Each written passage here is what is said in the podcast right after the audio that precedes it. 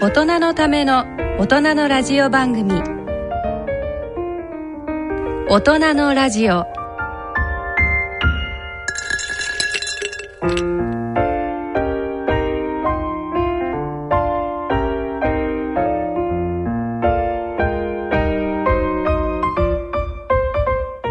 皆さんお元気ですか、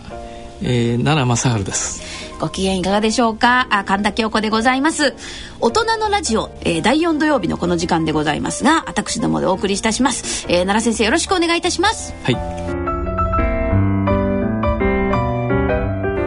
大人のための大人のラジオ第4土曜日のこの時間を進行いただきますのは人間ドック学会理事長の奈良正治さんと講談師の神田京子さんのお二人です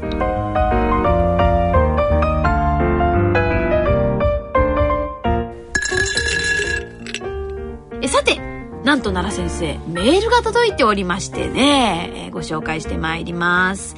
え栃木県小山市の会社員の方ラジオネーム小山の大将さんです10月27日の大人のラジオオンデマンドで聞きました栃木にも随分気さくな病院長先生がいたもんだっぺなぁと、え随分興味深く拝聴しました奈良先生の薬を飲むより水を飲めというお話、その通りだと思います。我が具材は、子供が風邪をひくとすぐに風邪薬を飲ませるので、いつも言い合いになります。ねえ、奈良先生、日本人は薬を与えすぎですよね。ということですが、 はい、あのー実は私ね、はい。えー先週風邪ひいてたんですよあら、でしょうがないからねうちにあった飲み残しの薬を飲んで治ったんですけどねやっぱり薬がなかったら今頃寝込んでたと思うんですねあ、じゃあ、何しろ私は81のじい様ですからいやいやいやいや。ただあのーやはりねあの飲む時は飲ま飲まなくちゃいけない薬がいけないよと言ってるあるいは薬を、ね、飲みすぎるといけないってことはね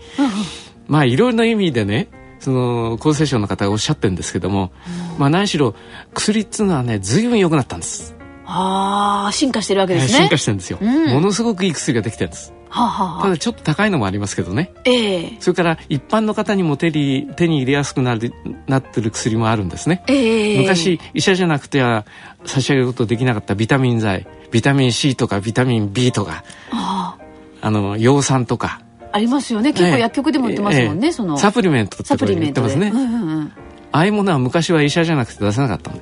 あのえっ、と改革でね、はいそういうものを出せるようになりましただから結構薬は本当にいいもんであの薬が良くなったもんだからみんな長生きするようになったんですよ私なんかあの子供の頃どっちかって言ったら病弱だったもんですからええ本当に何何回かあのい命を助かったことがいろいろありましてね、肺炎やったとか他何かやったとか、でもその時に薬があったから助かって今こんなこと言ってるわけですよ、もう80超えてねご元気でいらっしゃるわけだから、ええいやいやもうだいぶ僕ましたけどねいやいやいやいやいやはい青山の大将さんねあのこれは奥様には頭が上が上がりませんねという感じでございますねそうですねえはい上手に水を飲んでください上手に上手にね、はい上手に水を飲みましょうははい、えーそれでは大人のための大人のラジオ進めてまいります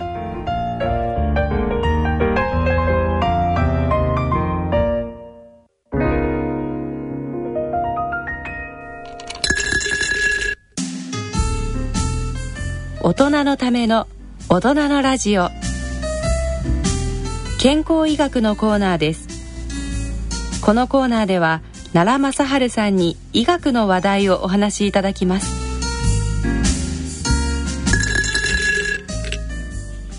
大人のラジオこのコーナーでは奈良先生に医学の話題を分かりやすくお話しいただきます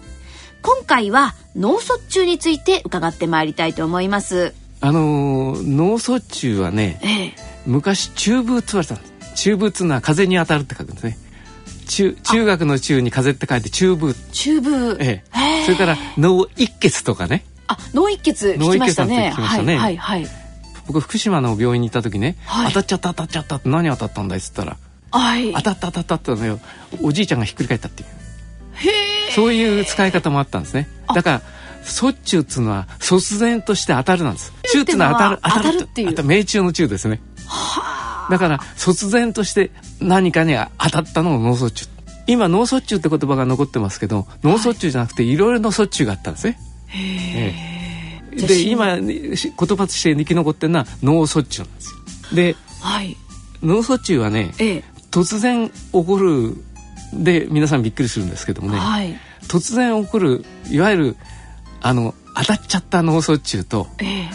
だんだんだんだん進んできてわからないいつ始まったかわからない脳卒中とあるんですよ。はあまあそ卒中というのはだからそういうのを脳血管障害とまとめて言うんです。はいそれであの脳血管障害にはうんうんうん血管が切れちゃう脳一血ですね。脳一血ですはいねはそれから血管が詰まっちゃう今そのそれが主流の脳梗塞なんですあはいこれも聞きますはいはい血管が詰まっちゃったのを梗塞と言うんですね脳梗塞はいはいでそこの血管がそこで詰まっちゃうものとそれからどっかから他のとこから変なものが飛んできてそこで栓をしちゃうのとあってであー飛んできて引っかかったのを栓あの瓶の栓がありますね、はいはいはいつまりどっかから飛んできたそこの血管そのものでやられるうん脳卒中脳血管障害ととどっかから飛んでくるものがあるああ一番多いのはね心臓があの、えー、と心臓の打ち方がね、ええええあの不規則になってると完全に心臓が絞られないからそこに数が溜まってくるんですよ。ええでそれがたまたまね心臓の調子が非常に良くなったってぐわっと押し出しててずーっと血管流れてって引っかかっちゃうのが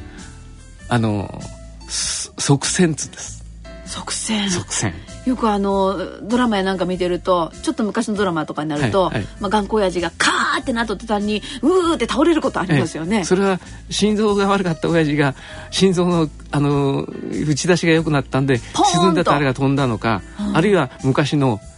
高血圧であそっちの方血管がもろくなったのがチュシャーってった時にバーンって切れるバーかン、とはい、ああいう感じで突然突然とっていう、そうそういうことですいねや。ーまあいろんなこの症状もあると思うんですけどえね。え症状もいろいろあります。ええそれで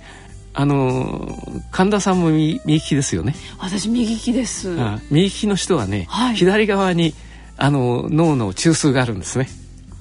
あ逆側にあるんですね。えはいはい。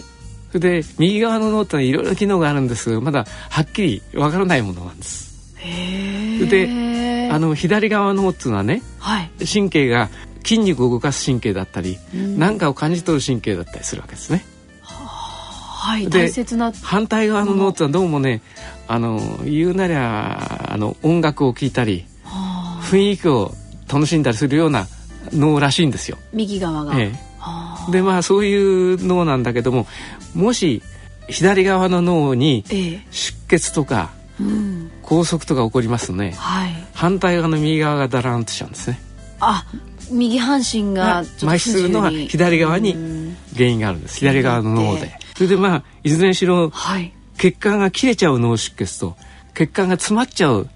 脳梗塞と、ええそれからあのポーンと詰まる突然当たる卒中と、じわじわいくはいのがある、ええそれからもう一つねあの一時的におかしくなって、すぐ元に戻っちゃうの、それを TIA T T I I A A あの英語で言うとトランジェントイスケーミックアタックって言うんですけどねそれは一過性の虚血発作って言ってそれは一時的に脳の血液の流れが悪くなっちゃってそれで悪くなったところの症状が出てうんしかし半日とか一日だと消えちゃうんですよそれは若い人がなりやすいのかお年の方いやはどっちもなりますねどっちもなる可能性はあるわけですねで TIA っていうのはね、ええ1回だけの人もあるしはいあの何回もそういうことが起こる人もあるしだけどあー繰り返していってあの我々まあ昔専門家はですね、はいあのそういうのが出たらば、はい本物になるかもしれないから気をつけろとというふうに言ってたわけですねあ。だんだん治そのっちゃったっつって油断するなよと。あ繰り返してはいはい本格的にはいそっちに入っていくからとで私が現役だったのは大体1990年の頃ですねはい今から大体20年からその頃は張り切ってやってたわけですよ。イエーイはいその時はね、うん、とちょうど脳卒中がね、うん周囲の座をねがんに譲った頃の時代なんですよそれはそれまではね脳卒中は日本で一番ねええ死亡者が多かったあ死亡原因の周囲を周囲ははいうあのー脳卒中1980年にねーんえー、と脳卒中の死亡した方が162万人いたんですああでがんが161万だったんですはあはあ心臓病が123万だったんですええところが10年経って1990年になるとがんで亡くなった方が217万、で心臓病が脳卒中を抜いて165万、脳卒中は121万だったこれだからはどうい脳卒うええ死ぬ人が減ってきたわけなぜかっつったら、はいいいお薬ができていい治療ができてはい最も、あのー大事だったのは脳卒中の、ええあの原因の日本人でその原因のしょ非常に大きな原因だった高血圧だった、で日本人はしょっぱいものが好きだったそうですよねまあはいそれで私は東京からあの栃木県に行った時にええあのびっくりしたんですけどねはいあのみんなしょっぱいものを召し上がるんです特にあの栃木県は内陸でしょ、はい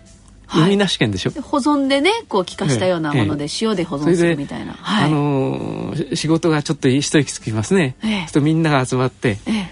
あの先生漬物食べないってなこと言ってきて、はい漬物持ってきて、ええ味の素をかけて、はいで醤油をかけて先生どうぞってなってくるんだけどそれで僕はね大体どのぐらい塩食べてるかと思って、けけあの計算してみたのはいそれはこれは大きな声じゃ言えませんけどね看護師さんや検査技師さんやそういうプロがいるわけですよええプロの人たちもええ実はうちでどのぐらい食べてるかっつったらねあの 15g ぐらい塩取った1日1日 15g っていうのは多いんですね多いんですねはところがあのーうーんとそのお宅でねあはいひどい人になるとあのー 20g 以上食べてるんですよでアメリカではねほう私がアメリカにいたところ時その心臓病や脳卒中の原因になるから塩塩気をコントロールしようとでコントロールしようっていうんで1日ね 8g 以下にしようと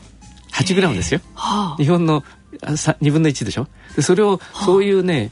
あの法律だかなんかを作ろうっつったんだええただそれはね個人のあのー趣味まであ思考までねコントロールするのは良くないってそれ潰れたという話なんですでもアメリカ人は 10g 以上取ってないんですよへえなんかね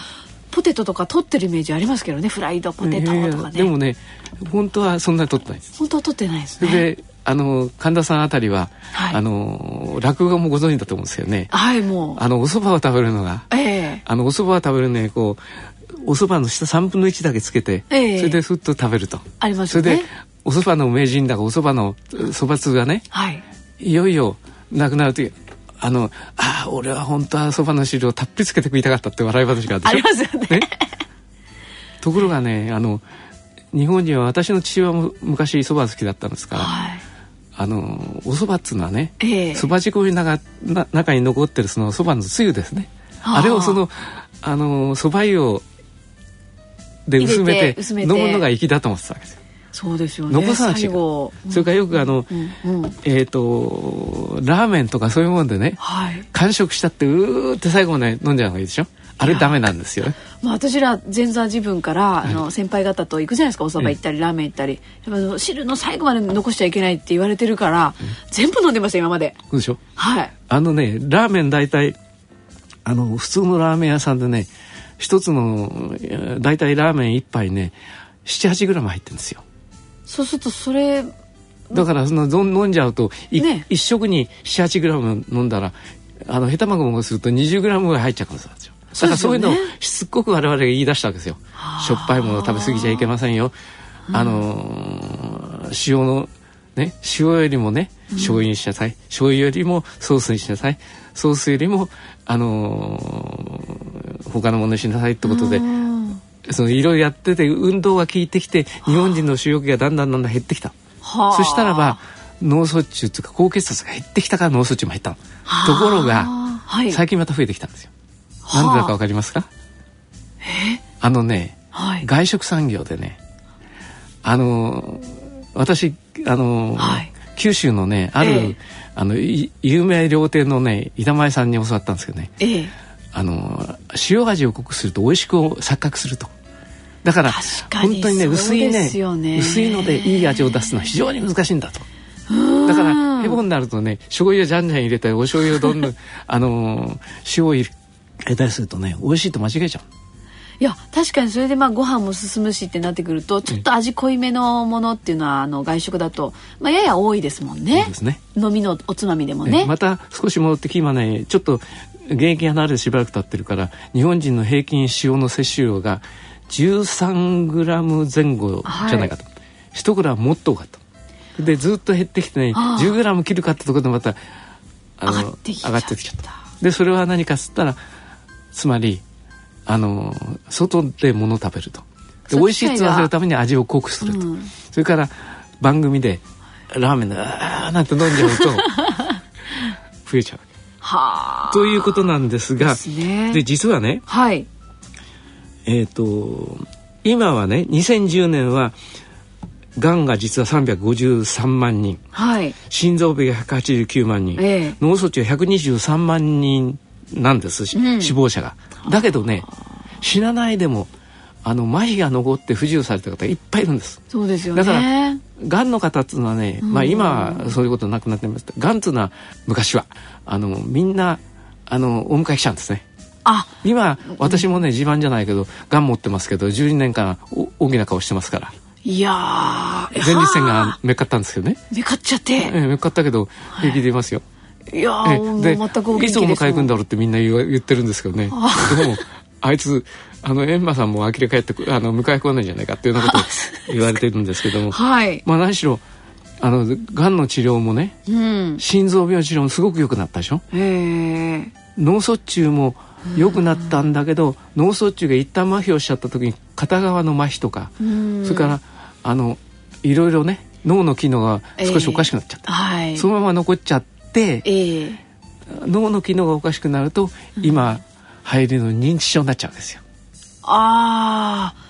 だからまあ非常に難しい問題なんですけどうん何しろあの日本はねすごく医学も薬も進歩してるからはいみんな死ななくなったんですねだけど完全に治るとは限らないでもあの今脳卒中のい研究が非常に進んでてはいあの脳梗塞になった人をええ担ぎ込んできたら15時間以内ね、ええある物質を注射するともっとポケッとな治っちゃうとはあそういう時代になったんですよ。そうするといろいろあれですねあのーまあ原因っていうのはいろいろあると思うんですけれども、はいまあその塩分だったりとかね、ええ生活の習慣まあ、だっ塩たり、分はだいぶ良くなってきたとはいそれからそのお薬が良くなって死ななくなったとはいで前はなっちゃったら必ず死ぬものと思われたがんも死ななくなってきた、ええ心臓は心臓の手術をやってねはい破けた心臓を縫い合わせるとか、そういうこともできるようになっちゃったででしきょられちゃったそれから駅やなんかにあの AED っていうのがあって、はいなんかおかしくなったら素人の話でもバンってやればやればねこう元に戻ることがあるかもしれないよはっいてのが出てるでしょ、ええだからそういうふうに進んできたから進んできた。ええということはまあ今後かいあのこう生活の中で気をつけていくっていうこと、はまあい確かにその病院に行ったりお薬いただいたり、あの手術したりとかし、ね、医学発達してるんで。だんだんだんだんその心配することは少なくなってるかもわかんないけど、でも改善しといた方がいい生活習慣ってありますよね。はい気をつけた方がいいのはねはい。あのいろいろな病気がねその水分不足でなることなんですよ一番いい例があ、ね水分不足。水分不足はあ、はあはあ、人間の体っていうのはねええ。水が多いんですたっぷりあるんですよあ、なんだかから水がね70%だか。 70%、80%, 80%。赤ちゃんははねもっと水が多いい。えー私ぐらいの年になっていくと80のじいさんになるとね普通の若い人よりずいぶん水が減っちゃったんですあ、そうなんでですか。私は恩師にね「お前ね少しもうちょっと枯れなよ」とは「枯れ 枯れ枯れなさい」っていうのはもうちょっとそのねあ、はい。あなたらいいですかねあの人枯れてきたっつうでしょありますよね。そのいい感じでこう年を重ねてらしてっえええてえ落ち着いてくるというか、渋みが出てくるとか、枯れるっつうのは水が減ってるってことでしょだからはいお年寄りはね、ええ随分水分が減っちゃってるんですよあ、肌のしこうシワとかが増えてくるのもそういうことですかね。そうですよね 私最近いろいろ感じてきてるんですけど、 で実はねはい。あの私たちの体っていうのは体重の13分の17.9%はい。 7.7%が血液なんですあ血液。で血はい液の中には粒々の部分とあの水の部分とあるのご存知ですよねあつまりお汁粉だと思つまりう赤血球白血球血小板っていうのがあってつまりお汁粉の水の部分とあのお汁粉小豆の部分とあの小豆の部分とはいある、はあ。それがあのー水気が少なくなるとねはいねっとりしちゃうでしょ、違うこうこうつぶつぶ濃くなっちゃいますもんね、はいはい、で実はね血管っつうのは人間は血管とともに老いるってことを言うんですええ年を取るとええだから私の血管は昔は綺麗な丸い血管だったのが今切ってみるとねこうあっちこっちデコボコして中が狭かったへえでね血管は育たないんですよ育たないからはいえ中に縮むことはねあの、はい多いんだけども、はい外に大きくなることは、まあ、あの血管がパンクする病気もありますからね血管そのものは一番外に一番しっかりしたねあのなんつうのジーンズのね布みたいのでつ包まれた思い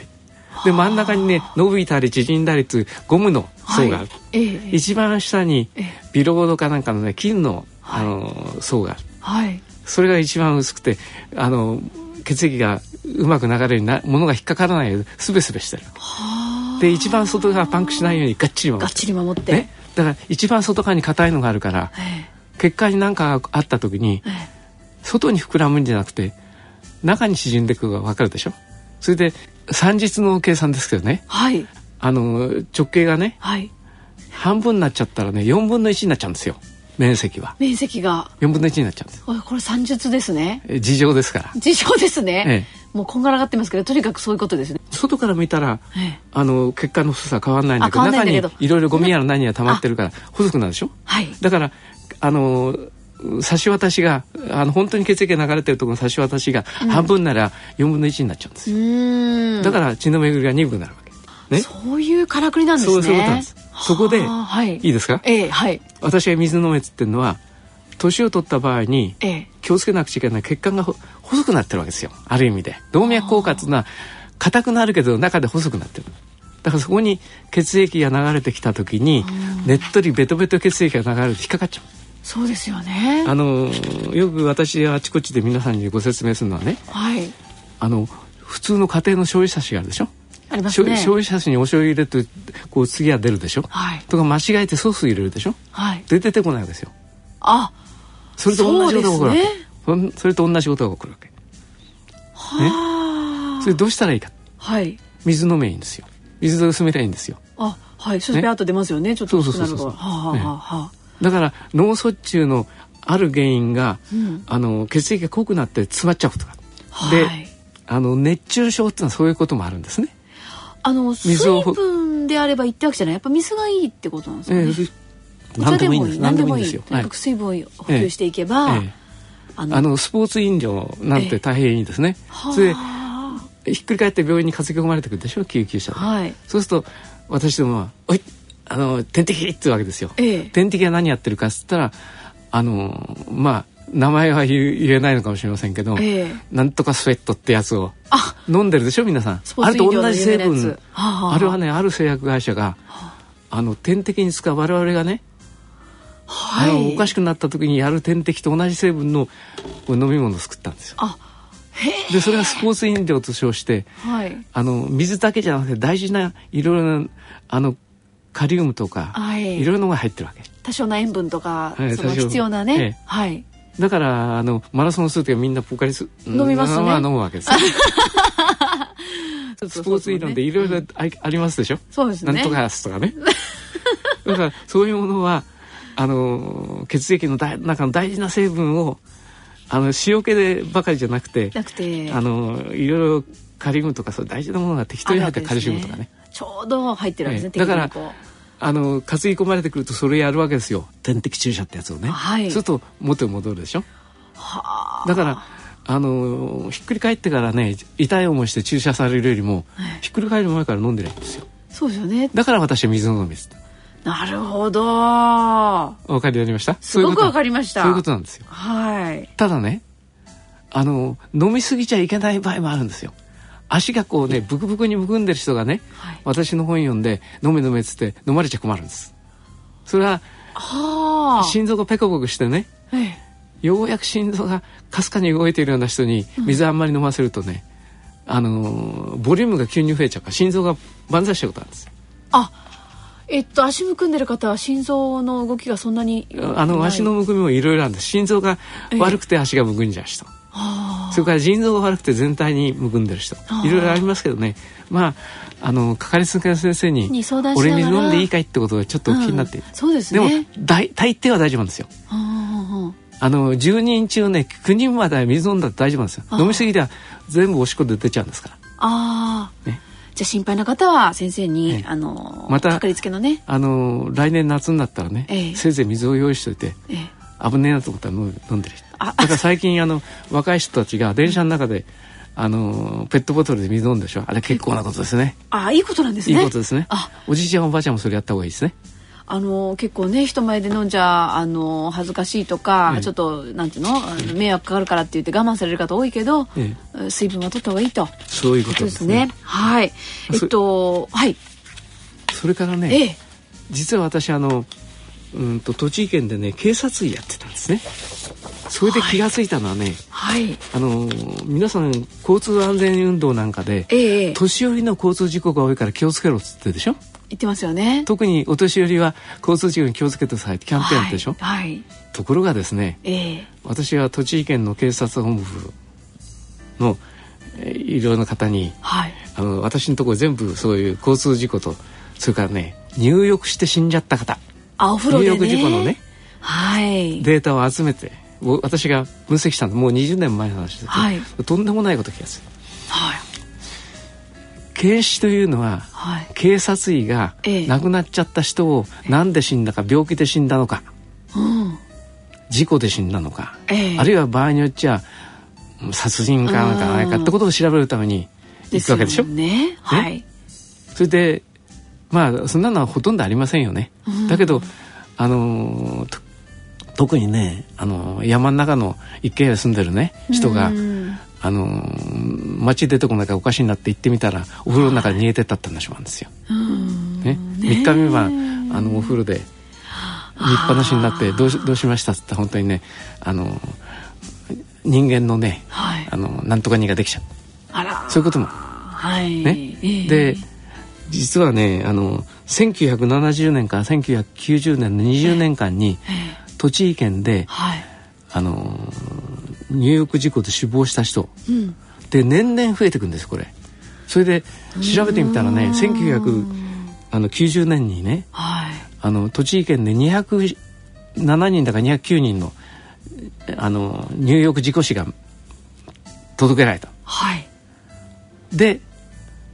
毎年毎年 10%, 10%ずつ増えたその頃はまだあのーまだはい経済がどんどん発展してるんですから、はいそでもね5%か6%のあの増え方よりずっと10%コンスタント増えたから大変なことだった、なんか原因があるんですかねええみんなねあのお風呂の中でねえいろいろ発作が起こったり脳脳卒中の発作が起こったり、それからあの心臓の発作が起こったりした時に、お風呂ってのは水があるでしょ、はいで溺れて死んじゃうんですよそういうのを「溺没死」って言うんですあ溺れて沈没して死んじゃったっていうの溺没死それで誰もそうなんですけどね例えば体が多少不自由なおじいちゃんとかおばあちゃんがね、お風呂の中で亡くなってめっかった時に、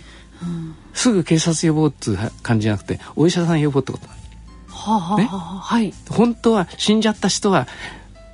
あの警察医が研修をしてからじゃなくちゃいけないんですよええね、ええええだけどお風呂ってのはあったかいでしょうんだからまだあったかいでしょでそれってわけで救急車に乗っけて病院持ってくだかああはいらそういう人もいるはずでそういうのあはー警察医が検視しなくていいわけですよ、ですよねええ、それから犯罪性がなければ検視の必要ないんです、はい警察医がやってくるとはとんでもないことなんですねそこのなるほど何しろ入り口にあのテープを貼って立ち入り禁止にして、うん我々がおどろおどろしい格好をして中で調査するわけですよ、そうですよねふとみんななんだろうって見るわけでしょってことはでそういう思いして届けている人数が今あのおっしゃってた人数私のあの統計でねねあの1990年に、あの驚いたことに栃木県内でええ207人だから109人のええけあの、えー、と死亡あの入浴事故死があった報告されてるはいそ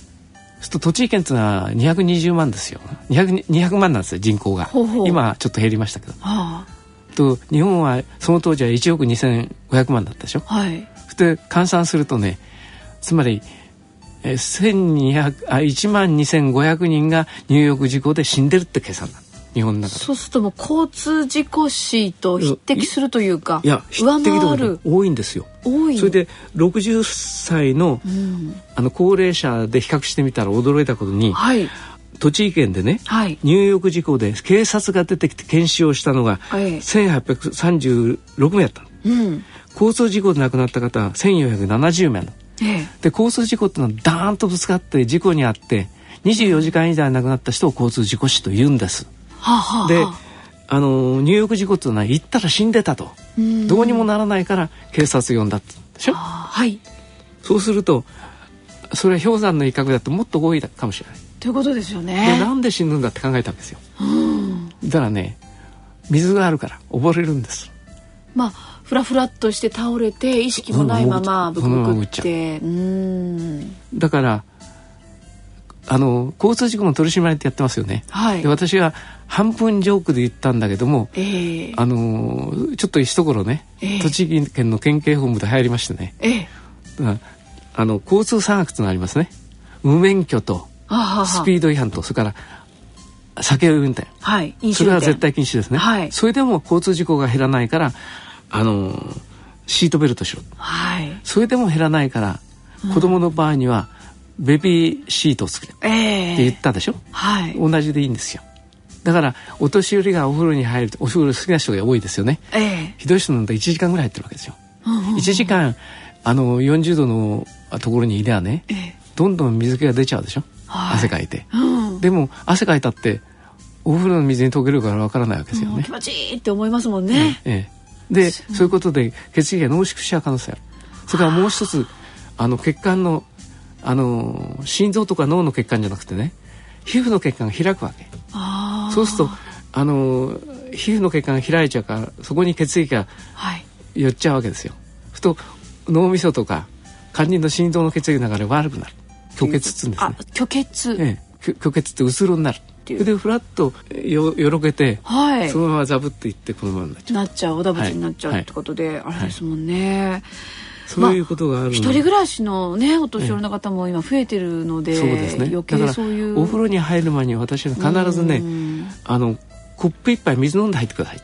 ああ入る前にね入浴する前入る前ににはあそれで中でね、はいカラオケの練習なんかなさってる方 は途中でまた一杯飲んでくださいと出たらすぐ飲みなさいとおどうそういうふうぞ補に給しなさいとええそうなんですよご家族もねあのそばであのそれ見でていられたらいいんですけどね一番いいのはですね、あの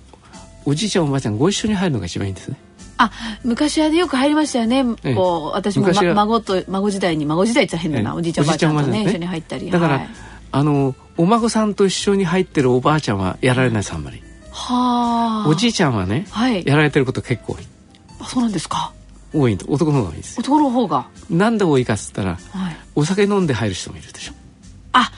そうですよねちょっと晩酌して、えちょっとじゃあまあそろそろ入るかみたいな、それで中でうなってるうちに声が聞こえないから変だなと思ったらあのじ15分ねはい遅れたら死んでますからね歴史は15分はあ死んじゃうでしょ、はだいから15分ってのはおじいちゃんがあの例えば何かの歌を歌ってる時ねええ静かになった方がいいと思ってでも15分ならすぐ経っちまいますから気づかないですもんねだから私はね必ずね、10, 10分間隔ぐらいにうん声かけろと「湯加減どうですか?」とあか「ー背中流してあげようか」とかあーそういうふうに言うことで助かる可能性がある。それからお孫さんと一緒にいればね、おじいちゃんがひっくり返ったよってことを言ってくれるそうですよねだからおばあちゃんが意外にこれ被害を受けてないのは、お孫さんお孫さんと入ってる可能性があるあーでもあの、んうんご婦人はねお風呂の長いのが好きいますからね私のなんか2時間ぐらい平気で入ってるのがいます 私より遠ぐらい年上ですけどねあそういうのは水飲めって言っとくんですよあーじゃあまあ長長風呂の方は水を補そう給ですしねてほしいとだからぜひ交通三悪と同じに気をつけていただきたいそとう思いでますね。で先生あのあれですね。あの最後にえっ、とまあ人間ドックを受けてね、あのこう体の管理をしてほしいということをまあ前回もおっしゃってくださったんですけど、まああの脳ドックに関してはどう思われますか。脳ドックっつうのはね人間ドックの基本っつうのははい。ええ脳ドックっつうのは CT とかはい。 MRI のそういうものをチェックするってことあでオプションとしてやるのはいいんですけど基準項目があるんですよはあ基準項目をやっておかしいなと思ったらはあちょっとあなたねあなた昔優秀だったけどちょっとボケてませんかとじゃああのどう脳もドックやってくだあさ見いましょうと実は私もやられましてねああそうですかでも私 があの現役の院長だった時ね、はい非常に優秀なあのうーんと放射線科の部長が来たんですよ。ええそれでその当時ねあのし最新式のうん MRI のねソフトを入れたんです。ほう私新しいもの好きですから。はいそした らその部長さんがのこのこニコニコしながら私のとこやってきて「院長先生ね大変あのーありがとうございました」って「一番いいの入りました」と。はいでもね第1号に院長先生あのやってくださいよとで僕は大体脳天気の子ですから「あいいよ」って一第1号でやったわけだかはいらその部長がね後で嬉しそうな顔しちゃってきて、院長ね右側の脳にねはい小さい脳梗塞が2つありましたよほうもっともそこはあの右側の脳っていうのは何やってるか分かんないところもありますからあああのそういうのが詰まったってなんてことないんですちょうどねえー、と5マ粒ぐらいの脳梗塞が目立ったんですね2つあったんですよはあそんなそれちっかちゃいのらも分院かる長んをですね10年やっててねうんたまたまその私がねあの澤穂丸さんと同じそのあサッカー選手のえーサッカー選手のはいあれと同じことが起こっちゃったで私は脳卒中が専門だと思ってるかこうフラらフラしてっていうね、ええうんめまいして夜中にトイレに受けようと思ってパッと起きたら、はいめまいして尻餅ついたんですようんですぐ私の頭によぎったのはもう私はそろそろあの70の半ばだからはいそろそろ起こるだろうなと思ったからあの一過性脳虚血発作だと思ったのほう一時的に脳のはい血液流れが悪くなるからってであのちょっとフラフラしちゃう、元私のいた病院に電話してはいその検査してもらっええたそしたら ね結局それは BPPV 良性はあ発作性ええ頭位めまい症っつって、うーんあの脳そのものじゃなくてねええ耳石あの体のバランスの耳の石がですね三半規管ってやつはいですね、三半規管のあ私ぐらいになるとね耳石がボロボロになるんですよせ専門の先生に聞くとあへえでそれが時々出てきた時にあああのくるくるめまいがすることあるんですあへえただしくるくるめまいというのは我々脳卒中の専門家とすると小脳梗塞とか小脳出血とかとんでもないのが控えてることがあるし、はいそれで命を落とす人がいるもんですから、ええくるくるめまいの時はすぐ医者に行けっていうようなこと言ってたんですねああそうなんでだ私はくるくるめまいが起こったからいよいよ来たかと思 ってで取りましたらねええ私の脳にええ5つ小さい拘束があったあ5つはいあのじ10年前は2つだったんですねええ増えてますね増えてるん ですようんそれであの 院長院長って元院長ねはいあの拘束がみ5つになりましたってはい言うんですよええみんな嬉しそうな顔 してはいそれで私はそのあの大学の研究仲間の偉い先生に「はい俺実はあの院長になった時は2つだったのがねええ5つになっちゃったんだよ」うんってバカだなお前なんで放射線科の部長がお前のとこ来たか分かるかとはい院長どのぐらいポケてるかと思って、ね、試しに来たんだとあーそれはお前そそっかしがそっと乗っちゃったけどね俺はね ん脳ドックなんかやってねえよって偉い先生が言ってそういう名前言えませんけどねだからまあ私は今やったらおそらくね遠やそこらできてると思う小さいのがうーんあそういうもんなんですね。ねそういうもんなんですねあーじゃあまあ人間ドックがぜ全体を見てそれはチェックは大切で、ええそれででまあそこで何か発見とかそうおかしいってなったらあの脳ドックはいをオプションとしてあ受の脳けてくドださいという。ックでね動脈瘤っていうのは引っかかることあるあー動脈瘤って動脈が膨れたあの、はいお団子みたいなことなんですええねえそうするとねその動脈瘤があるとねえええつい切りたくなるんですねそこあー手術したくなるでも動脈瘤の手術は非常に高度な手術で大変なんですよ、あーはい。で一生知らずに済んじゃう人もいっぱいいるわけですねへえへえはい。それからあのー脳卒中の中にくも膜下出血がありますねくも膜下あー出血聞いたことあります割に若い人がなるでしょそう聞きます。はい。あれはね動脈瘤がパンクした時に起こるんですよでもそれはねもともと生まれてきた時からあの人間の体はどっかね故障があるんですだかあらそれはもうしょうがないから私あはね、うんはなった時はなった時と思ってんですけどもあただそういうものがめっかっちゃうとあ危ねえなこれパンクしたら大変だって無理に切りたくなるうんですよね切りたくなるとかえって切った後もね、うんやっぱり脳をかき分けて切るわけですからうん何か残る可能性が後遺症あが、る、ええええうんだけどでもううんとくも膜下出血をやっちゃってはい生きるか死ぬかって時に